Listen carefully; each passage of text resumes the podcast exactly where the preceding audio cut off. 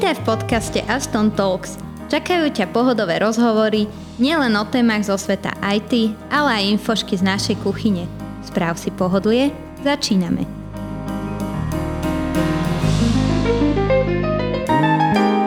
Ahojte, moje meno je Peter Balmert a na dnešnom podcaste máme dokonca aj hostia. Ten host je Peter Moravčík z firmy Disik. Dobrý deň, ďakujem za pozvanie do výborného podcastu. Dneska sme sa teda rozhodli, že si pre vás pripravíme tému, ktorá sa ukazuje ako možno veľmi zaujímavá. A na dnešnom podcaste sa budeme venovať téme elektronického podpisu, lebo na základe tých skúseností, ktoré máme s komunikáciou s našimi zákazníkmi sa ukázalo, že tento pojem je veľmi všeobecný, neurčitý a každý jeden si pod tým predstavuje niečo úplne iné. Presne tak. Je to nová téma, častokrát zložitá, takže som rád, že si ma pozval a že sa môžeme teda o tomto porozprávať takto verejne. Tak potom poďme rovno na to. Mm. Čo je možno, že dobre na začiatku si povedať, je vysvetliť si ten pojem elektronický podpis. A z histórie tento pojem mal niekoľko významov a nemá význam sa venovať nejakej úplnej histórii, ale možno má význam spomenúť hneď prvý zákon, ktorý sa tomuto venoval na Slovensku a to je zákon z roku 2002 o elektronickom podpise. No a tento zákon elektronický podpis definoval ako niečo, čo je výsledkom uh, vydávania alebo vydaného uh, privátneho a verejného kľúča. A teda jednalo sa o, o elektronickú public infrastructure alebo infraštruktúru postavenú na verejnom a privátnom kľúči. Čo sa ale uh, potom, ako vzniklo nové nariadenie EIDAS na úrovni Európskej únie zmenilo od roku 2016 a elektronický podpis sa stal niečo úplne iné.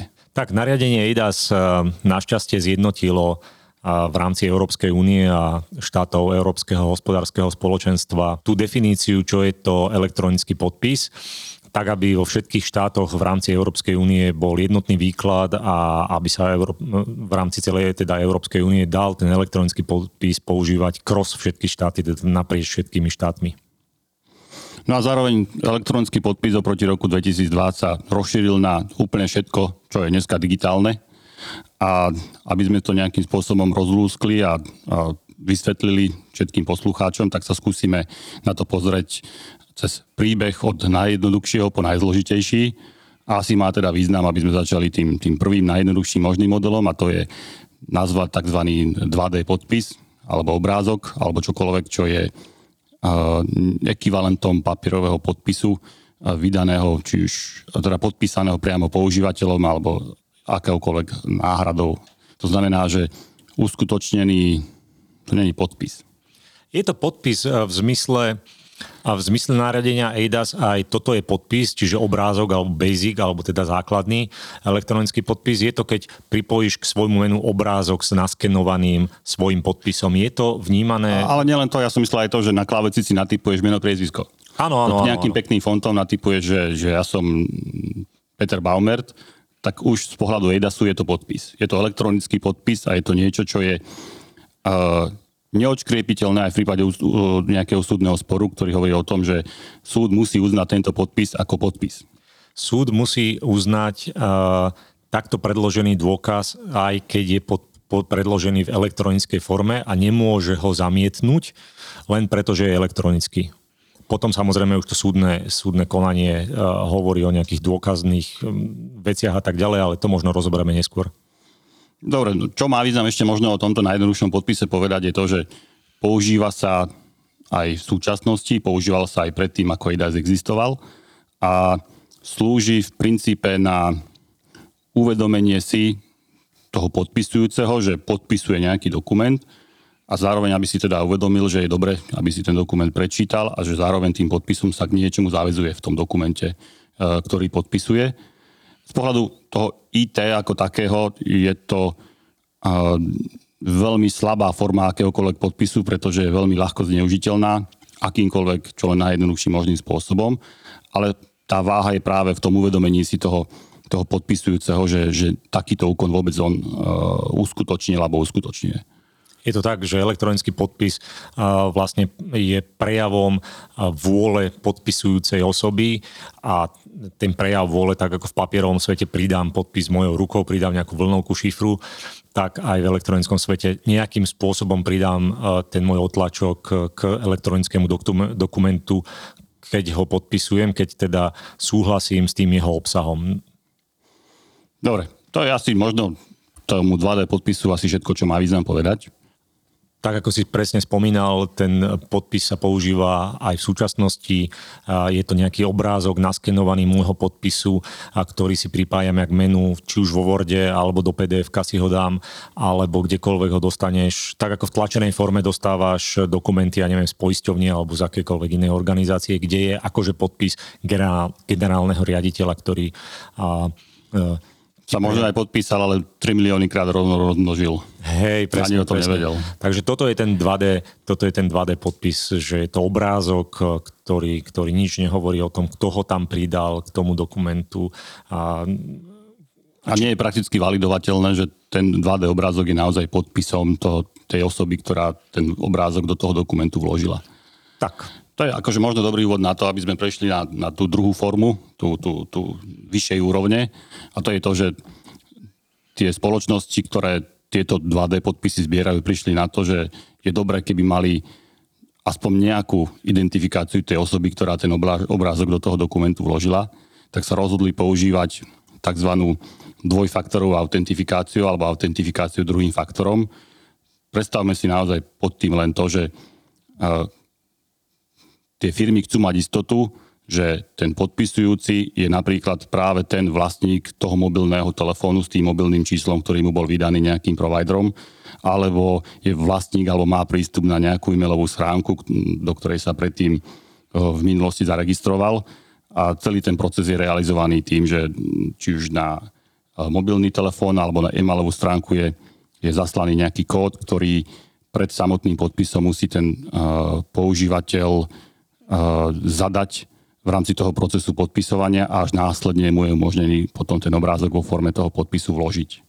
Presne tak, zvyšuje sa tým, ako keby a zvyšuje sa tým tá možnosť identifikovať, že na druhej strane naozaj bol ten, koho očakávam, že to, ten dokument podpísal a, a pridávam teda možnosti, a či už ako sú to spomenutí e, tieto informácie, ako sú logy, e, SMS-ky, čokoľvek, typ prehliadača, v ktorom podpisoval, proste zbieram čo najviac informácií o tom, aby sa nedalo poprieť, alebo aby sa dalo dokázať, že ten človek to naozaj podpisoval, respektíve niekto na druhej strane, kto má prístup k všetkým týmto informáciám.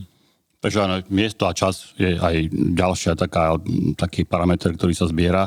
Asi má význam povedať, že tieto informácie sa potom zvyknú prikladať ako súčasť toho podpisovaného dokumentu, či už vo viditeľnej forme, ako nejaký log za, za, za tým podpisom samotným, alebo v neviditeľnej forme ako nejaké parametre toho dokumentu, ktorý je podpisovaný.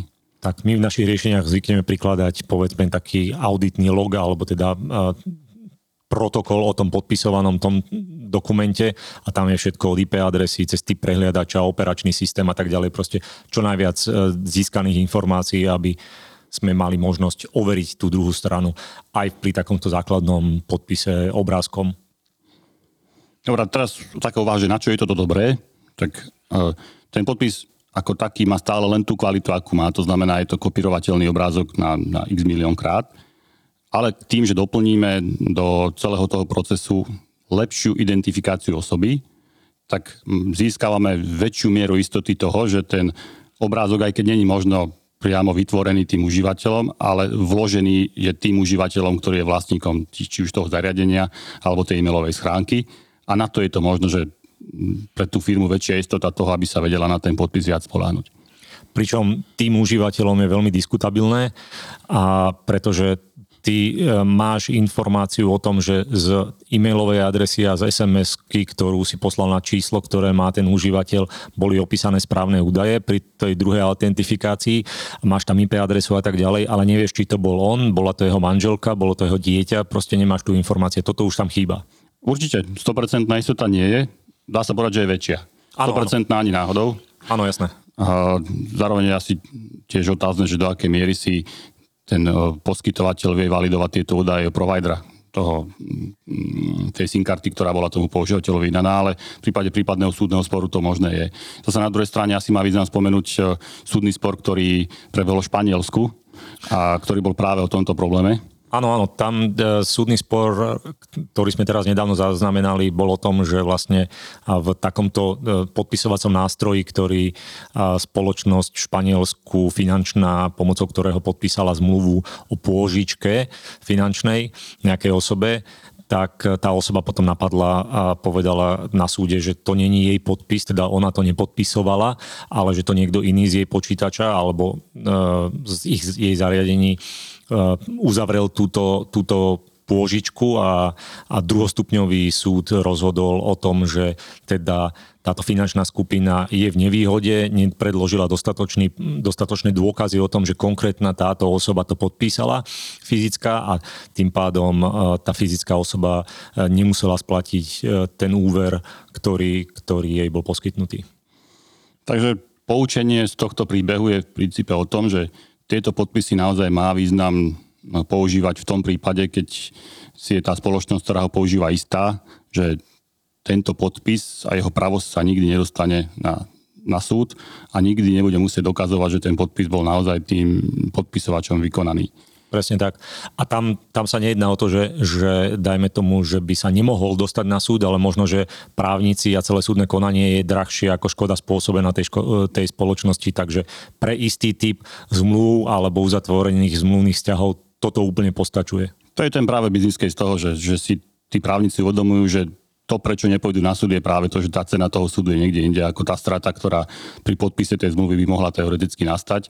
A to je určite práve ten prípad takých kontraktov, kde sa jedná o pravidelné mesačné platby relatívne nízkej výšky a kde v prípade toho, že bude podpisujúci tú zmluvu rozporovať, tak sa dá vyriešiť ten spor jednoducho, že sa proste služba zruší, zákazník prestane platiť a maximálna strata môže byť možno pár desiatok eur pre toho poskytovateľa. Tak.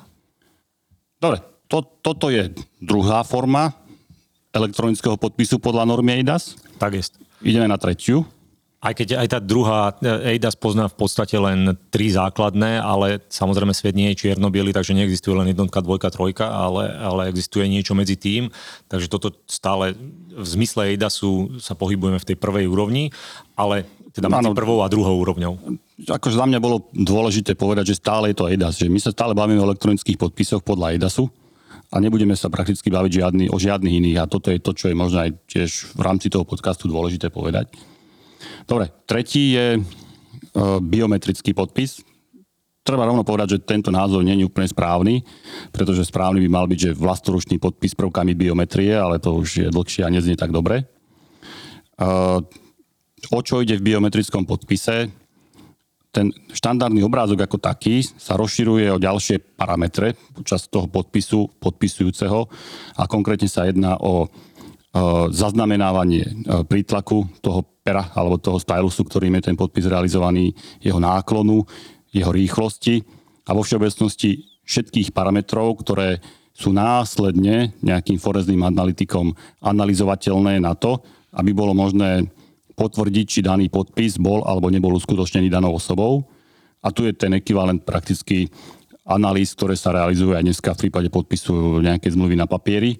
Takže ak by bolo potrebné, je možné sa dopracovať, dokonca až rýchlejšie a lepšie k, k zisteniu a validácii toho, že naozaj ten biometrický podpis bol naozaj tým človekom podpísaný a dokonca ešte aj plus minus v danom čase. Poznáme prípad zmenky, takže tam to bolo napríklad tiež e, celkom pekne porozpisované v tom, v tom súdnom spore. Um, Áno, však tým, že tento biometrický podpis, ako som si ho jednoducho nazval, pridáva ten ďalší parameter k tomu obrázku, tak sa dá nazvať aj v podstate 3D hej, podpisom. Čo k tomu ešte asi treba povedať je to, že kvalitný biometrický podpis sa nedá zaznamenať len tak a je potrebné k tomu mať k dispozícii špeciálne zariadenie. Či už je to uh, štandardný komerčný tablet od firmy Apple alebo Samsungu alebo mobilný telefón. Uh, sú to zariadenia, ktoré majú pod displejom špeciálnu sieťku, ktorá dokáže tieto parametre zaznamenať alebo sú to špecializované zariadenia. Na, na Slovensku sú veľmi populárne od firmy Vacom, ktoré sú niečo ako podpisové doštičky, to znamená, že majú len nejaký displej, kde, sa, kde je možné ten displej, teda ten podpis zaznamenať, alebo sú to veľké tablety alebo rozšírené displeje, ktoré dokážu ešte aj tú zmluvu pred podpisom tomu e, zákazníkovi ukázať, aby došlo k validácii toho, že ten človek vidí, čo podpisuje. Áno, áno, stáva sa nám, e, že zákazníci sa na nás obracajú a hovoria, že podpisovali niečo na takomto podpisovom tablete, ale nevideli, čo podpisujú, že, že e, tie polia, ako keby ten dokument e, nevideli. To znamená, neplatí tak ako v ADASe, že what you see is what you sign, čo vidíš, to podpisuješ, ale že proste podpisovali, len, len, len pridávali podpis e, niekde v domnení, že teda ten dokument, ktorý im prezentovala tá druhá strana naozaj podpisujú a nepodpisujú nejaký iný.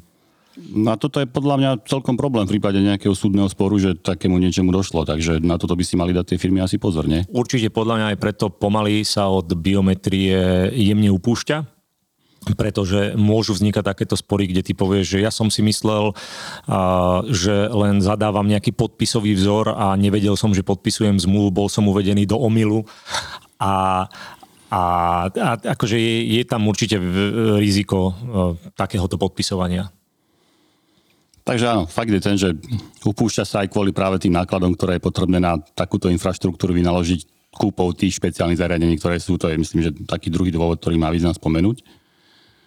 Uh, prejde na štvorku?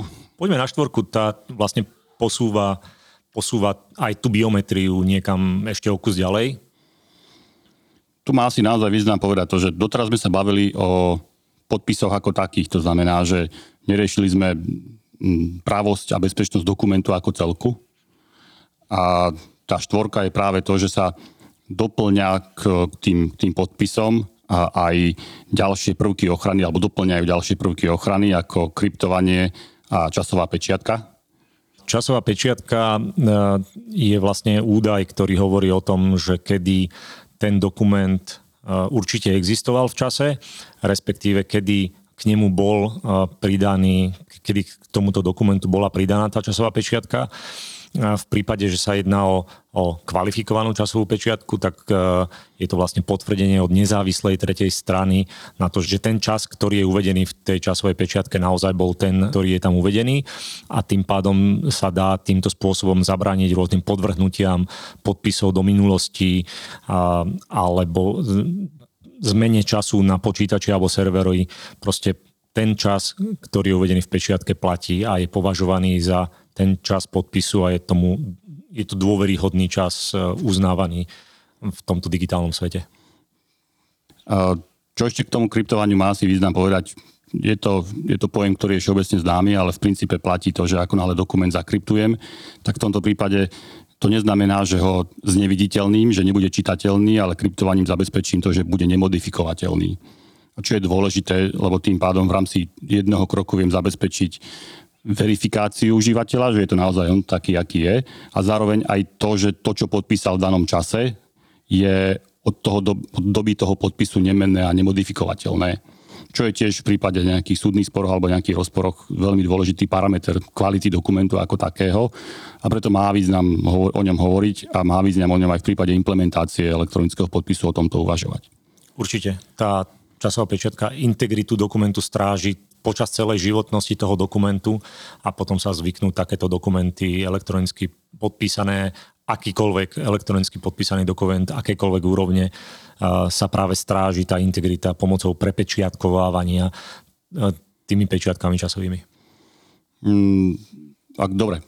Myslím, že v tejto štvorke má asi význam povedať to, že tu sa jedná o implementáciu, že v prípade toho, že sa nejaká spoločnosť rozhodne implementovať 2D alebo 3D podpis, tak keď už sa rozhodne ísť touto cestou, tak určite má význam implementovať práve túto štvorku, túto štvrtú možnosť ako takú. To znamená, že 2D podpis s dvoj- alebo trojfaktorom, s skriptovaním a prípadne ako option ešte použitím časovej pečiatky. Tu sa dosiahne určitá forma kvality, ktorá je dostatočná na to, aby, aby sa dalo relatívne korektne preukázať kto to podpísal a že zároveň podpísal niečo, čo nebolo v čase menené.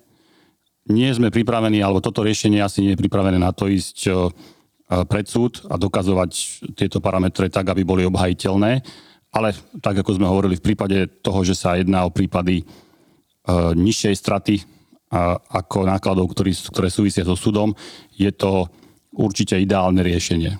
Áno, súhlasím. Dobre, tak poďme na piatú možnosť.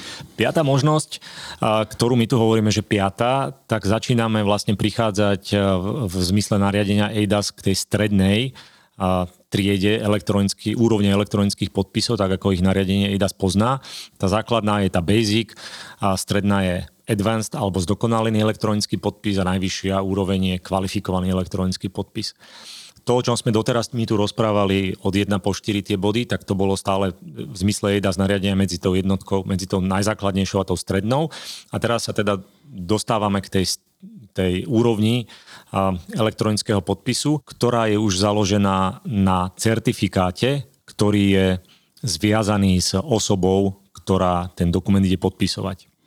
To znamená, že na to, aby sme dokázali podpísať dokument certifikátom, potrebujeme zabezpečiť distribúciu týchto certifikátov jednotlivým podpisujúcim tohto dokumentu ako takého dopredu a v dostatočnom, dostatočnom čase dopredu tak, aby ho ten podpisujúci následne vedel pri podpise využiť.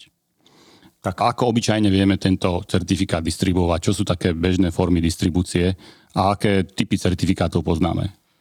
Čo sa týka tých certifikátov, tak sú dve teda úrovne a podľa toho sa definuje aj tá úroveň elektronického podpisu, ktorý pomocou toho certifikátu získame. Tá stredná úroveň EIDAS nariadenia je zdokonalený certifikát, pomocou ktorého dosiahneme zdokonalený elektronický podpis. A je to vlastne certifikát vydaný nejakou certifikačnou autoritou, ktorú si môže zriadiť v podstate ktorákoľvek. My dvaja zajtra môžeme založiť Založme. certifikačnú autoritu Založme, a môžeme bohatý. publikovať. Možno, že aj bohatý budeme, ale nie som si istý. A, ale je to tak, že môžeme si my dvaja založiť certifikačnú autoritu, bude to PNP, a certifikačná autorita, ktorej... Čo je to, čo je to PMP certifikačná? Peter a Peter. Ja, aha, názov dobre, dohodnuté. Áno, áno, áno. A, a táto, táto certifikačná autorita bude vydávať certifikáty pre zdokonalý elektronický podpis a teda ľudia s ňou budú môcť e, podpisovať. Dobre, kam, kam, kam to budeme vydávať? Na čo to dáme? Tieto software, toto sa jedná o softverové certifikáty, čiže budú sa vydávať, e, budú sa posielať e-mailami, alebo tí ľudia si ich budú môcť stiahnuť z našich serverov. Tak uh, asi má význam potom povedať, že certifikát je nejaký súborček, ktorý nie je ani veľmi veľký. Áno, áno, áno. Áno, ďakujem. Je to tak, ako si povedal. Je to v podstate softverový, softverový súbor. V ktorom je uložený nejaký kľúč, ktorý sa následne používa pri tom podpise samotnom, o ktorom sa budeme ešte baviť. Presne tak. A tak zdokonalený asi chápeme, to sme my teda my dvaja. To sme my dvaja. Čo ten a... kvalifikovaný?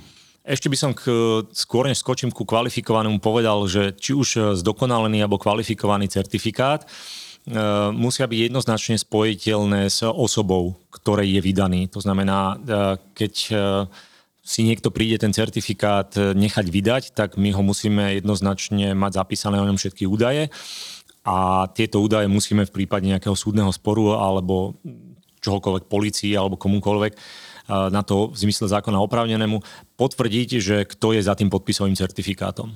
Aj v prípade zdokonaleného certifikátu? Aj v prípade zdokonaleného certifikátu. Hm. Tak neviem, či do toho pôjdeme. Ešte sa zamyslíme v tom prípade. Je to veľa byrokracie.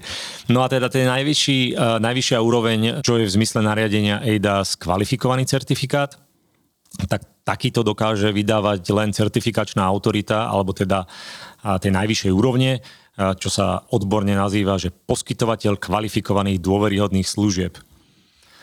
A Znie to vynikajúce, absolútne nezrozumiteľne. Áno, áno, áno. Začíname sa dostávať do témy, kde je veľmi veľa prídavných mien, ktoré, e, ktoré sú nezrozumiteľné a práve to je tá, tá, tá odbornosť, ktorá je tam ale potrebná a ktorá a si myslím, že častokrát ľuďom a, neumožňuje tak na prvú úplne ľahko pochopiť, že, že, že čo to vlastne to, ten elektronické podpisovanie vlastne je a že príde im to zložité. Takže keď my dvaja teda by sme sa rozhodli byť vydavatelia kvalifikovaných elektronických certifikátov, čo musíme na to urobiť, aby sme sa stali kvalifikovanými? Poskytovateľa kvalifikovaných dôveryhodných služieb e, v zmysle nariadenia EIDAS v prvom rade musí na Slovensku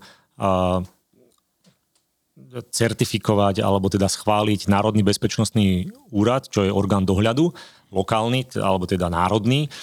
A následne e, takýto poskytovateľ kvalifikovaných dôveryhodných služieb môže byť zapísaný na zoznam v rámci celej Európskej únie, aby všetky ostatné e, certifikačné autority mohli certifikátom vydaným tej, týmto kvalifikovaným poskytovateľom dôveryhodných služieb dôverovať. Lebo tam to je vlastne celé o tom, že vydá sa nejaký certifikát nejakej osobe, ale ten certifikát, dajme tomu môj, nehovorí nič iné, iba že, že Peter Moravčík.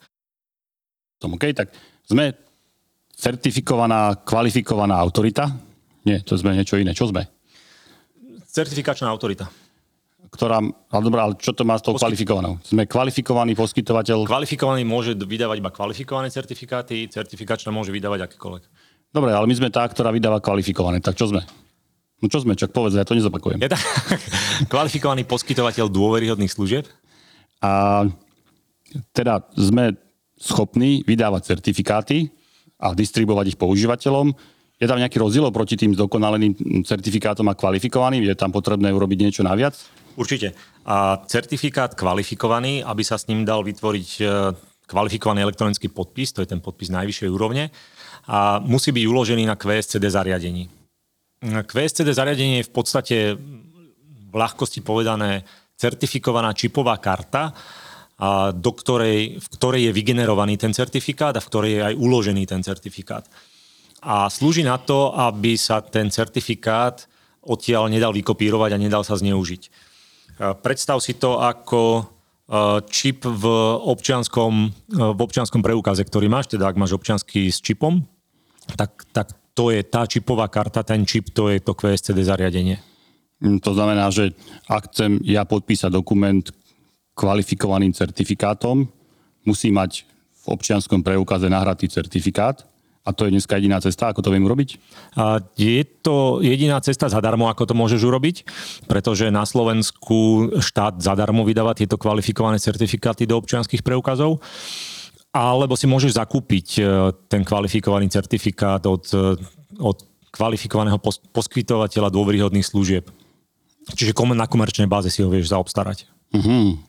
Dobre, a teraz, keď takýto certifikát mám, lebo proste dal mi ho štát, prečo sa firmy alebo spoločnosti by mali rozhodnúť použiť práve tento typ podpisu v rámci svojej komunikácie s zákazníkmi? Prečo je to, prečo je to pre nich dobré? A z legislatívneho hľadiska, alebo teda správneho pohľadu, práve kvalifikovaný elektronický podpis je rovnocený vlastnoručnému podpisu, tak ako ho právnici vyžadujú. Čiže tam na tie úkony, ktoré potrebuješ podpísať vlastnoručným podpisom, napríklad konanie v mene spoločnosti, ak podpisujeme zmluvu alebo čokoľvek ďalšieho, tak tam potrebuješ použiť kvalifikovaný elektronický podpis. No dobrá, keď chcem mať podpis ekvivalentný notársky overenému podpisu? Tak k takémuto kvalifikovanému elektronickému podpisu pridáš kvalifikovanú elektronickú pečiatku. Hm, tak vtedy som na úrovni notára, ešte nebodaj už porím, lebo notár je drahý.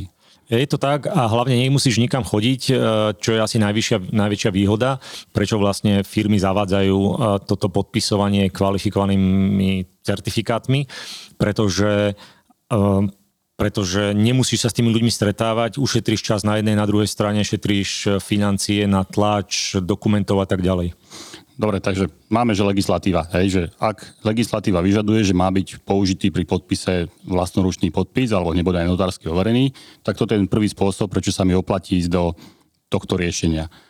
A aký je ďalší dôvod? Ďalší dôvod sú určite je, je dôkazné bremeno.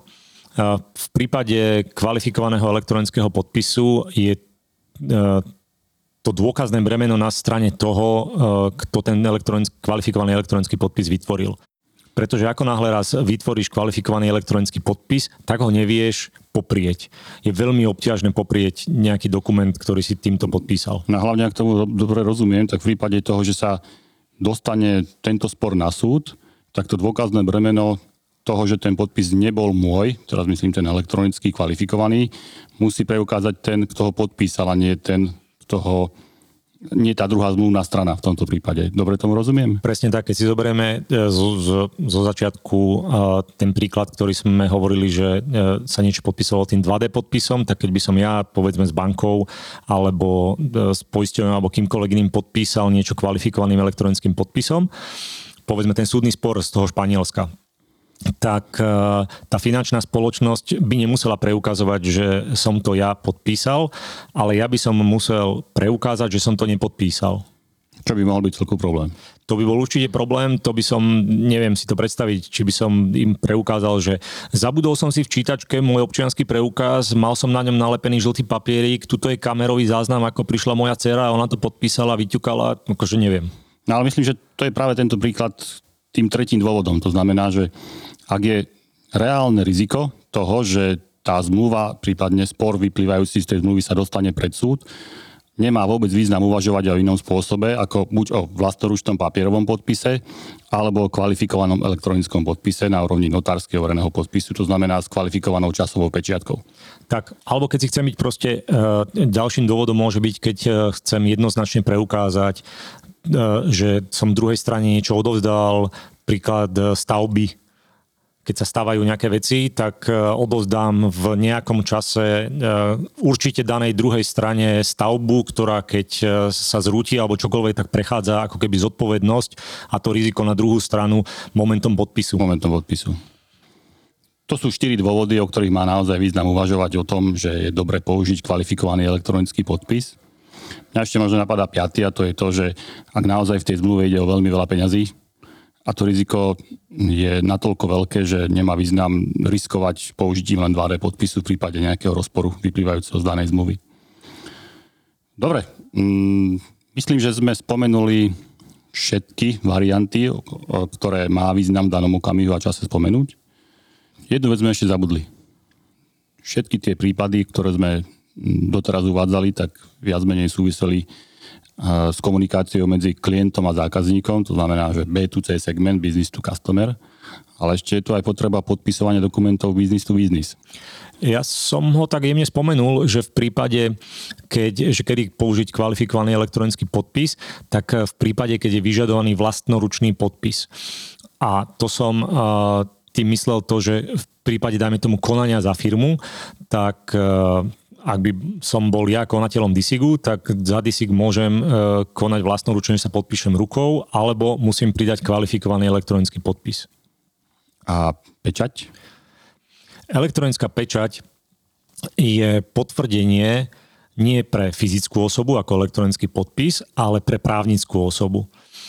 A to znamená, ja chcem ako firma svoj dokument nejakým spôsobom potvrdiť jeho pravosť, e, zaručiť integritu a teda pôvod, tak tam pridám elektronickú pečať. Čiže nebude jasné, že tento dokument podpísal Macko Uško z našej spoločnosti, ale je jasné, že tento dokument pochádza z DISIGu a e, od pridania tej, tej pečate sa vlastne tá integrita nenarušila, alebo nebol menený. Čiže mu môžem dôverovať.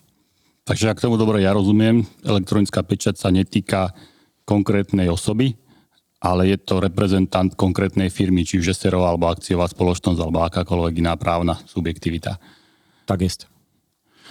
Dobre, vážení poslucháči, myslím, že to je všetko, čo sme vám chceli dnes povedať. Verím tomu, že ste si z toho niečo zmysluplné odniesli. V prípade, že budete mať otázky, pýtajte sa, píšte na e-mailovú adresu info.juston.sk a možno, že v ďalšom podcaste sa pokúsime vaše otázky zodpovedať. Ďakujeme veľmi pekne, ďakujem nášmu hostovi Petrovi Moravčíkovi. Potlesk nebude, a, ale na budúce sa teším pri ďalšom podcaste. Ďakujem pekne za pozvanie aj pri takejto ťažkej a zložitej téme. Ahojte. Dovidenia.